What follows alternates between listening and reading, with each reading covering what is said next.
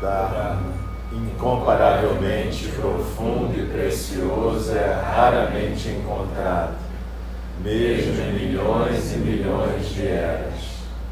A nós é dado vê-lo, ouvi-lo, recebê-lo e guardá-lo. Oxalá possamos verdadeiramente compreender e praticar o significado das palavras do Tathagata o Dharma, incomparavelmente profundo e precioso, é raramente encontrado, mesmo em milhões e milhões de eras. A nós é dado vê-lo, ouvi-lo, recebê-lo e guardá-lo. Oxalá possamos verdadeiramente compreender e praticar o significado das palavras do Tathagata o Dharma, incomparavelmente profundo e precioso, é raramente encontrado, mesmo em milhões e milhões de eras. A nós é dado vê-lo, ouvi-lo, recebê-lo e guardá-lo. Oxalá possamos verdadeiramente compreender e praticar o significado das palavras do Tathagata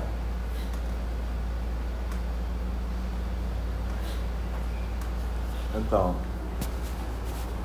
voltemos a nos concentrar no nosso rara, no nosso centro, na postura do zazen, na respiração, nos aquietando, simplesmente mantendo o silêncio no centro. E a gente vai continuar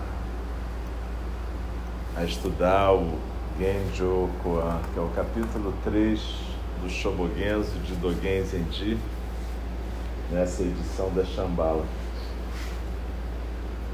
Em várias edições antigas, era o primeiro capítulo, porque de certa maneira é o capítulo do Shobogenzo que resume todo o Shobogenzo, tudo aquilo que Dogen Zenji considerava mais importante na prática.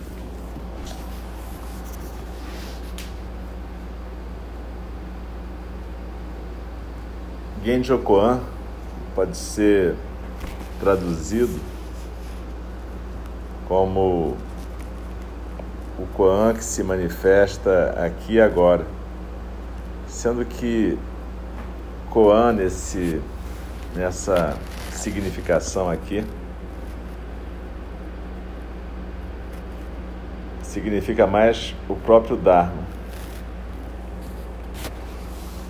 Então Dogen Zenji está falando sobre como que o Dharma se manifesta aqui e agora.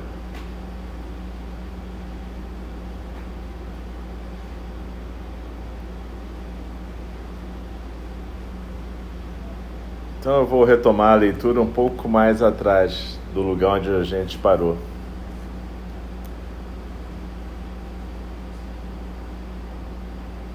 Estudar o caminho da iluminação é estudar o si mesmo. Estudar o si mesmo é esquecer o si mesmo. Esquecer o si mesmo é ser manifesto aqui e agora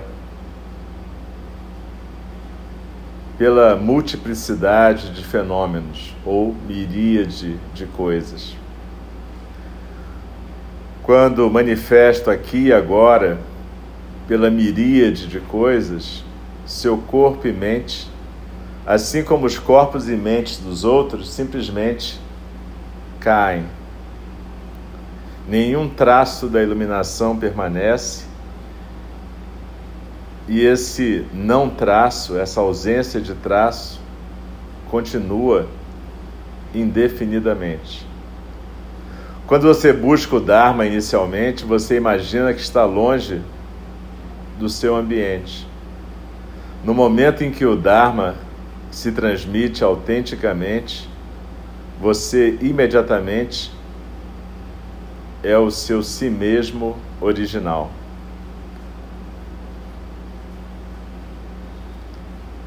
Quando você navega num barco e olha para a margem, você pode imaginar que a margem está se movendo.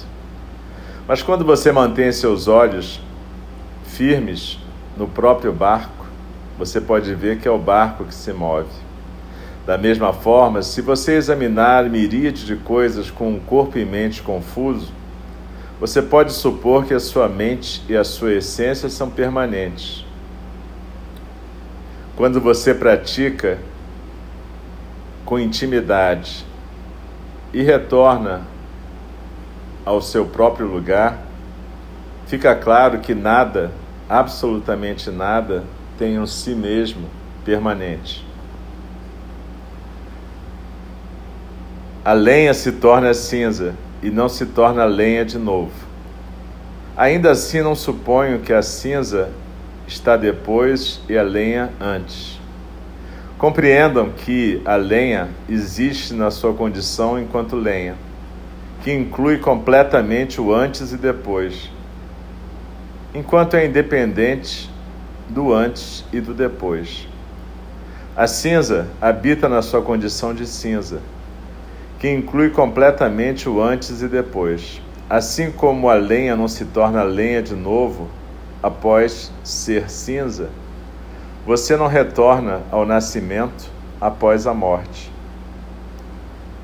Sendo assim, está estabelecido no Buda Dharma negar que o nascimento se transforma em morte.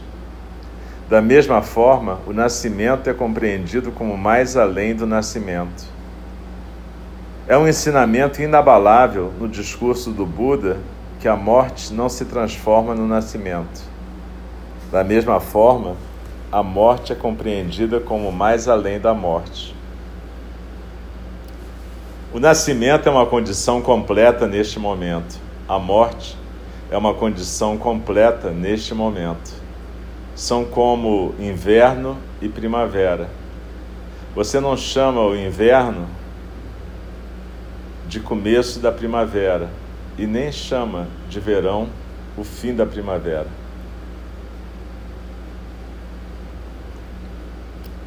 A iluminação é como a lua que se reflete na água. A lua não fica molhada, nem a água se quebra. Apesar da sua luz ser ampla e grande, a lua se reflete mesmo numa gotícula de água. A lua inteira e o céu inteiro se refletem nas gotas de orvalho na grama, ou mesmo em uma única gota.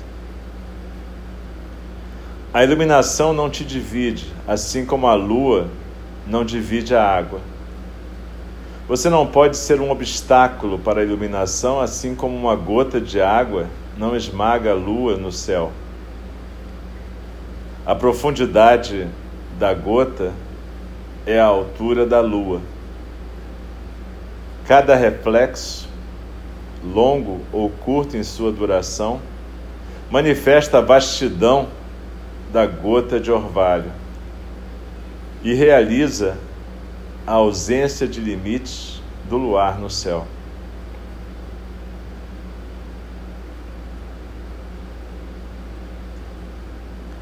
Quando o Dharma não preenche o teu corpo e a tua mente inteiros, você pode imaginar que ele já é suficiente. Quando o Dharma preenche seu corpo e mente, você compreende que alguma coisa está faltando. Por exemplo, quando você navega num barco para o meio do oceano e não se vê terra à vista, e olha nas quatro direções, o oceano parece circular e não parece ser de nenhuma outra maneira. Mas o oceano nem é redondo nem quadrado seus aspectos são infinitos em variedade. É como um palácio, é como uma joia. Somente parece circular enquanto você pode olhá-lo naquele momento. Assim são todas as coisas. Apesar de haver muitos aspectos nesse mundo de pó e no mundo mais além das condições, você vê e compreende apenas aquilo que o seu olho da prática pode alcançar. A fim de aprender a natureza, da miríade de coisas, você precisa conhecer que, apesar de elas parecerem redondas ou quadradas, os outros aspectos das montanhas e dos oceanos são infinitos em variedade. Mundos inteiros estão neles. Isso não é assim apenas em volta de você, mas também debaixo dos teus pés ou numa gota de água.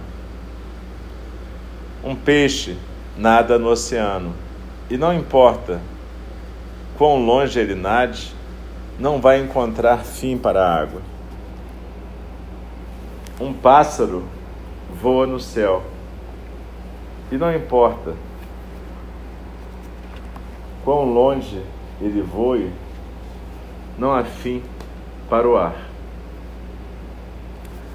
Entretanto, o peixe e o pássaro nunca deixaram seus elementos. Quando sua atividade é grande, seu campo é grande. Quando sua necessidade é pequena, seu campo é pequeno.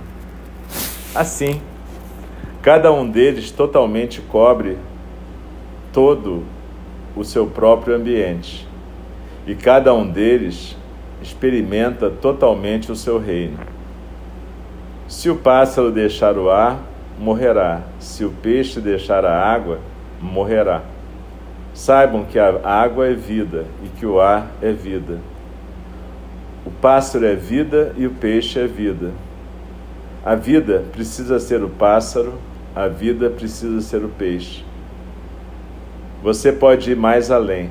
Existe a prática e a iluminação, que engloba a vida limitada e a vida ilimitada. Agora, se um peixe ou um pássaro tentarem atingir o fim do seu elemento antes de se moverem nele, este pássaro ou este peixe não encontrarão o seu caminho ou seu lugar. Quando você encontra o seu lugar, onde você está, ocorre a prática, manifestando aqui e agora o ponto fundamental, o Koan, o Dharma. Quando você encontra o seu caminho neste momento, a prática acontece, manifestando aqui e agora o ponto fundamental. Porque o lugar, o caminho, não é nem grande nem pequeno, nem é teu nem é do outro. O lugar, o caminho, não vieram do passado, nem estão surgindo agora.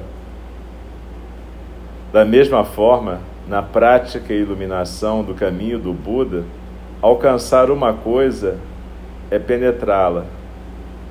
Encontrar uma prática é sustentar uma prática. Aqui é o lugar, aqui o caminho se desdobra. O limite da realização não é preciso porque a realização aparece simultaneamente com a experiência completa do Buda Dharma. Não suponha que aquilo que é alcançado se torna o seu conhecimento e passa a ser alcançado pelo seu intelecto. Apesar de ser manifesto aqui, agora e imediatamente, aquilo que é inconcebível pode não ser aparente.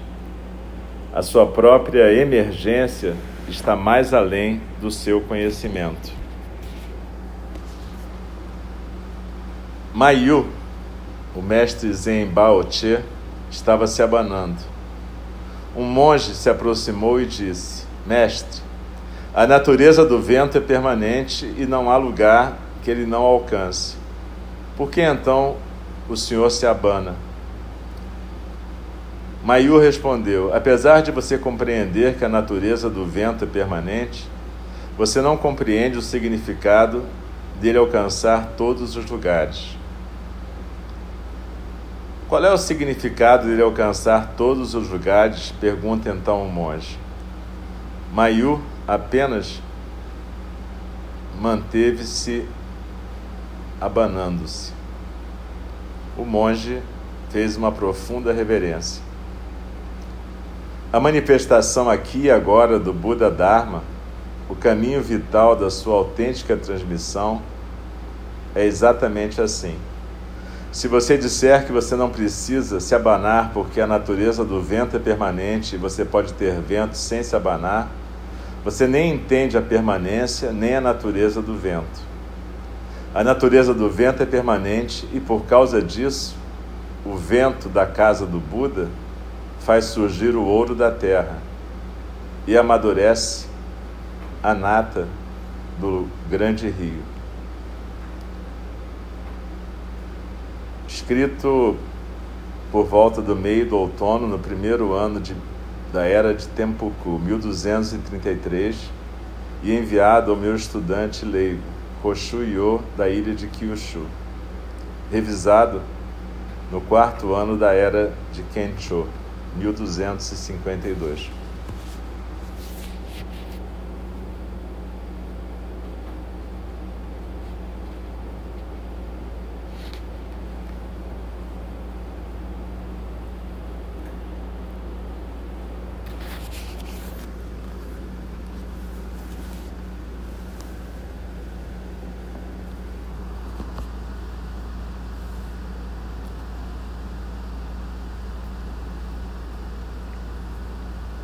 Então, Genjo Koan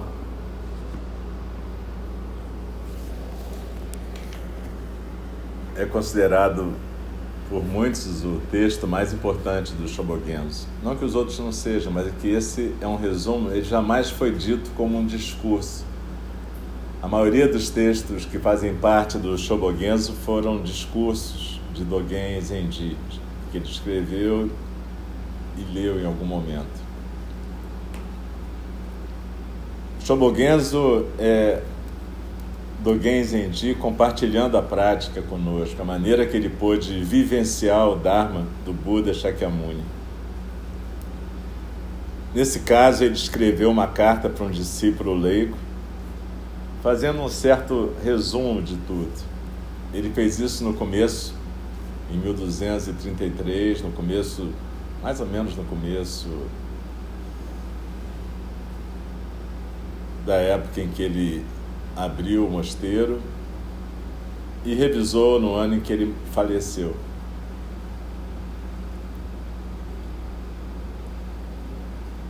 Cada vez que a gente comenta o Genjo Koan ou qualquer outro capítulo do Shobogenzo, a gente não está explicando o capítulo, a gente não está simplesmente dando uma interpretação certa ou errada quando algum professor fala sobre o Shobogenzo, ele também está compartilhando a prática dele com o Shobogenzo. Tokuda Roshi, meu professor, está trabalhando com Genji Okoan há mais de 30 anos. E de vez em quando ele compartilha esse ensinamento com seus alunos. Então a ideia não é que a gente vai decorar um significado do Genji Okoan mas é que a gente possa apreender o Genjo Koan, a forma como o Dharma se presentifica aqui e agora. A gente repete muito esse trecho do Genjo Koan: estudar o Dharma é estudar a si mesmo, estudar a si mesmo é esquecer de si mesmo, esquecer de si mesmo é ser autenticado pela miríade de coisas. Mas é importante a gente saber que esse estudar aqui não é uma coisa intelectual, é mais no sentido de apreensão. É como se um pássaro fosse voar e voar pela primeira vez. Ele não estuda isso, ele tem que ser empurrado para fora do ninho. Mas é alguma coisa que, quando o medo dele deixa de ser um obstáculo, alguma coisa ali se manifesta e o voo acontece. Dogen Zenji está comparando a natureza búdica com isso. É alguma coisa que a gente não pode definir, por isso que ele diz que quando ela acontece, ela não vai ser algo que você vai capturar com o seu intelecto, nem vai possuir. Na verdade, algo vai fluir através dessa sua existência momentânea e singular. Na verdade, o Genjo Koan se manifesta através de você. O Dharma se manifesta. Então, quando você fala apreender o Dharma é apreender a si mesmo, é aquele momento em que você deixa alguma coisa acontecer que faz com que você esqueça esse pequeno si mesmo. e que você possa ser atravessado pela miríade de fenômenos. A palavra em sânscrito que aparece aqui, ela pode ser traduzida como um testemunho legal, como se fosse algo que dá testemunho de alguma coisa. Então, quando você para de ser um obstáculo para o Dharma, o Dharma é o testemunho que presentifica você. E Dogen Zenji repete essa imagem quando ele fala daquele coando, vento. Ora, o que o aluno pergunta é se o vento está sempre aí, para que, que eu preciso me abanar? É outra forma de perguntar se todos nós somos a natureza búdica, para que, que a gente tem que praticar? E aí o mestre responde: Você não entendeu nem o que é natureza búdica, nem o que é prática. E a gente pode entender que a gente pratica como expressão da iluminação, a gente não pratica para ficar iluminado. Quando a gente está praticando, isso já é a expressão da iluminação. Isso é o zazen. Hoje de manhã, no zazen, eu estava falando um pouco sobre isso. A gente às vezes dá uma instrução durante o zazen. Quando eu estou aqui quarta-feira de manhã, às vezes acontece isso, eu gravo e depois eu compartilho. Vai estar nos nossos áudios do SoundCloud, no Facebook.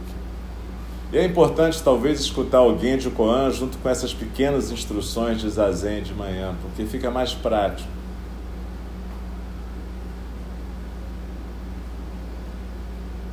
Na verdade, o eu da gente serve para trazer a gente para a prática.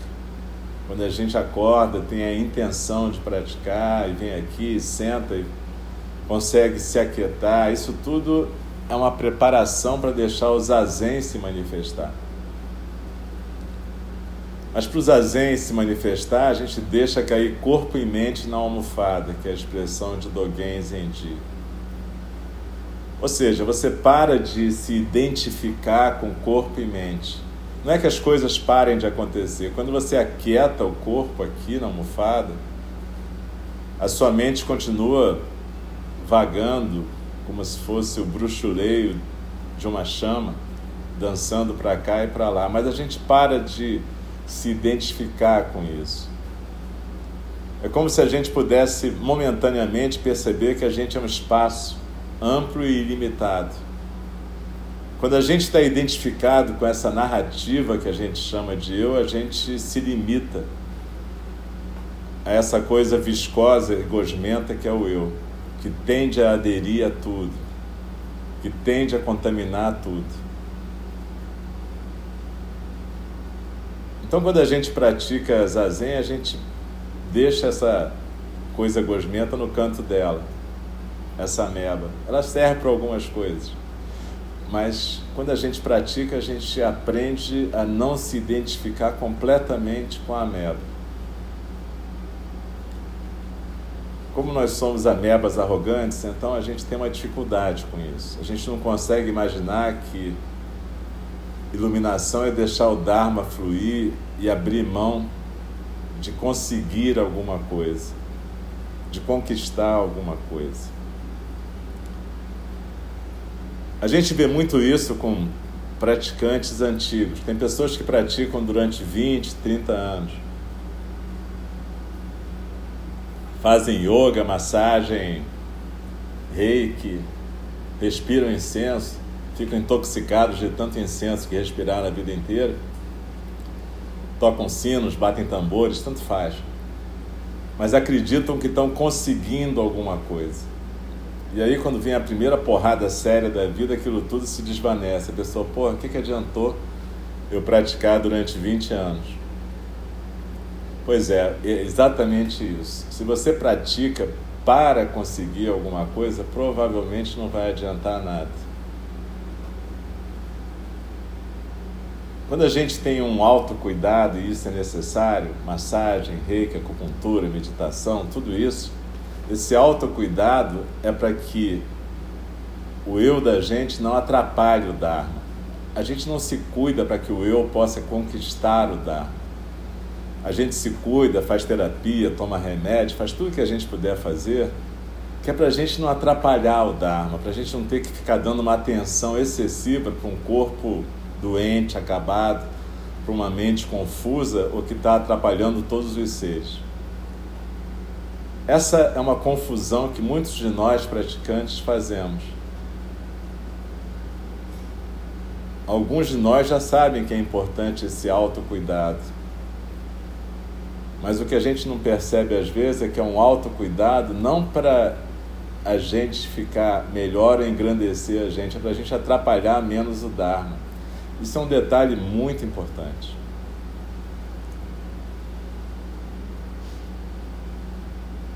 Muitas vezes os ativistas espirituais, as pessoas que buscam espiritualidade, têm uma sensação de sobrecarga, ou burnout, estafa. A John Halifax chama isso de exaustão da compaixão. Mas é porque isso é quando a gente procura toda essa prática espiritual com o nosso eu. Quando a gente faz isso para virar uma outra pessoa, em vez de entender que a gente tem que deixar uma outra coisa muito mais além da gente poder fluir através da gente.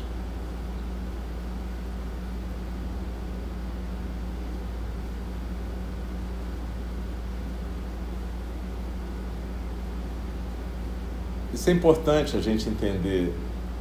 É, essa coisa do que Dogen Zenji fala aqui.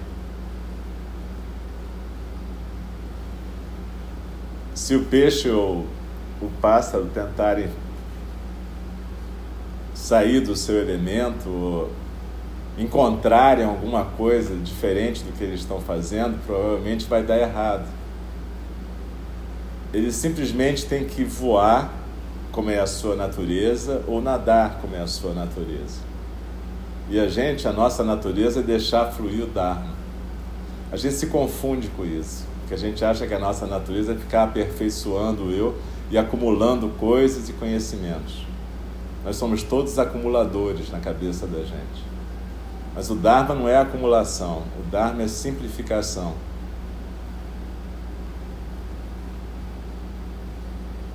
Então, quando a gente estiver se sentindo sobrecarregado, exausto, procura ver o que que gente, você está fazendo. Onde é que você está colocando tanto esforço? Por que se sentir esvaziado pelos outros ou por que se sentir sacaneado, explorado? Um praticante espiritual tem que aprender a se cuidar para não ser obstáculo para o Dharma e para que o Dharma, fluindo através dele, mantenha a energia sempre disponível.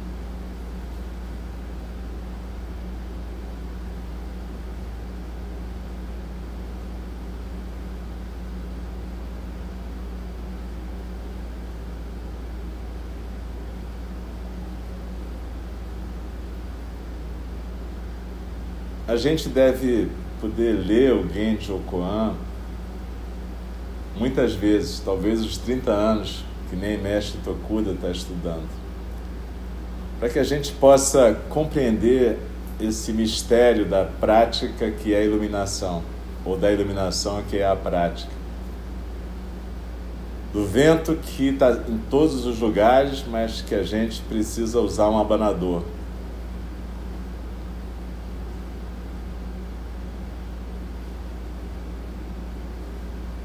da gota de orvalho que tem a mesma profundidade que a altura da lua no céu.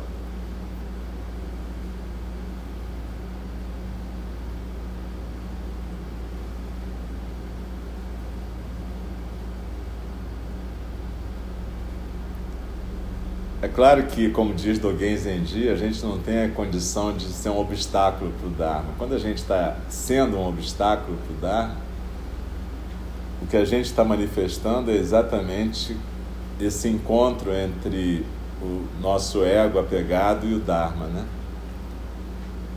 E as cambalhotas, então, os trambolhões vão ser exatamente essa manifestação.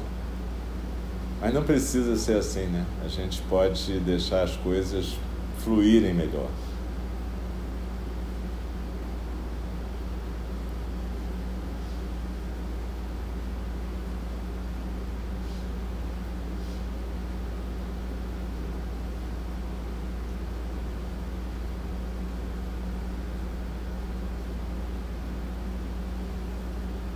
Então que a gente possa aprender a se aquietar e deixar esse espaço ilimitado se manifestar. Que a gente possa aprender a deixar o ego do tamanho que ele tem que ficar no cantinho, fazendo o que ele tem que fazer. Que cada vez que ele toma conta de tudo, ele vai sempre ter o discurso da sobrecarga, porque o ego é um sofredor e está sempre sendo atacado por todos os outros. Mas a gente pode ter uma vida um pouco diferente dessa vida de projeção, reclamação e sofrimento.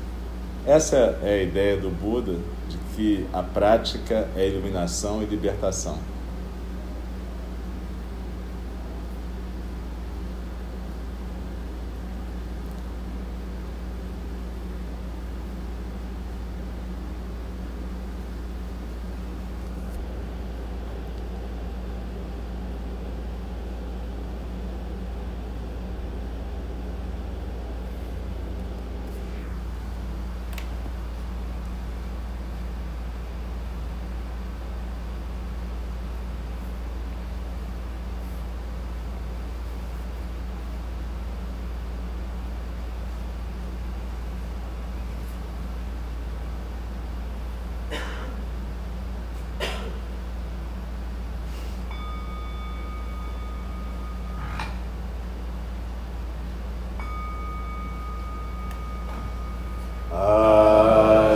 criações são inumeráveis. Faço voto de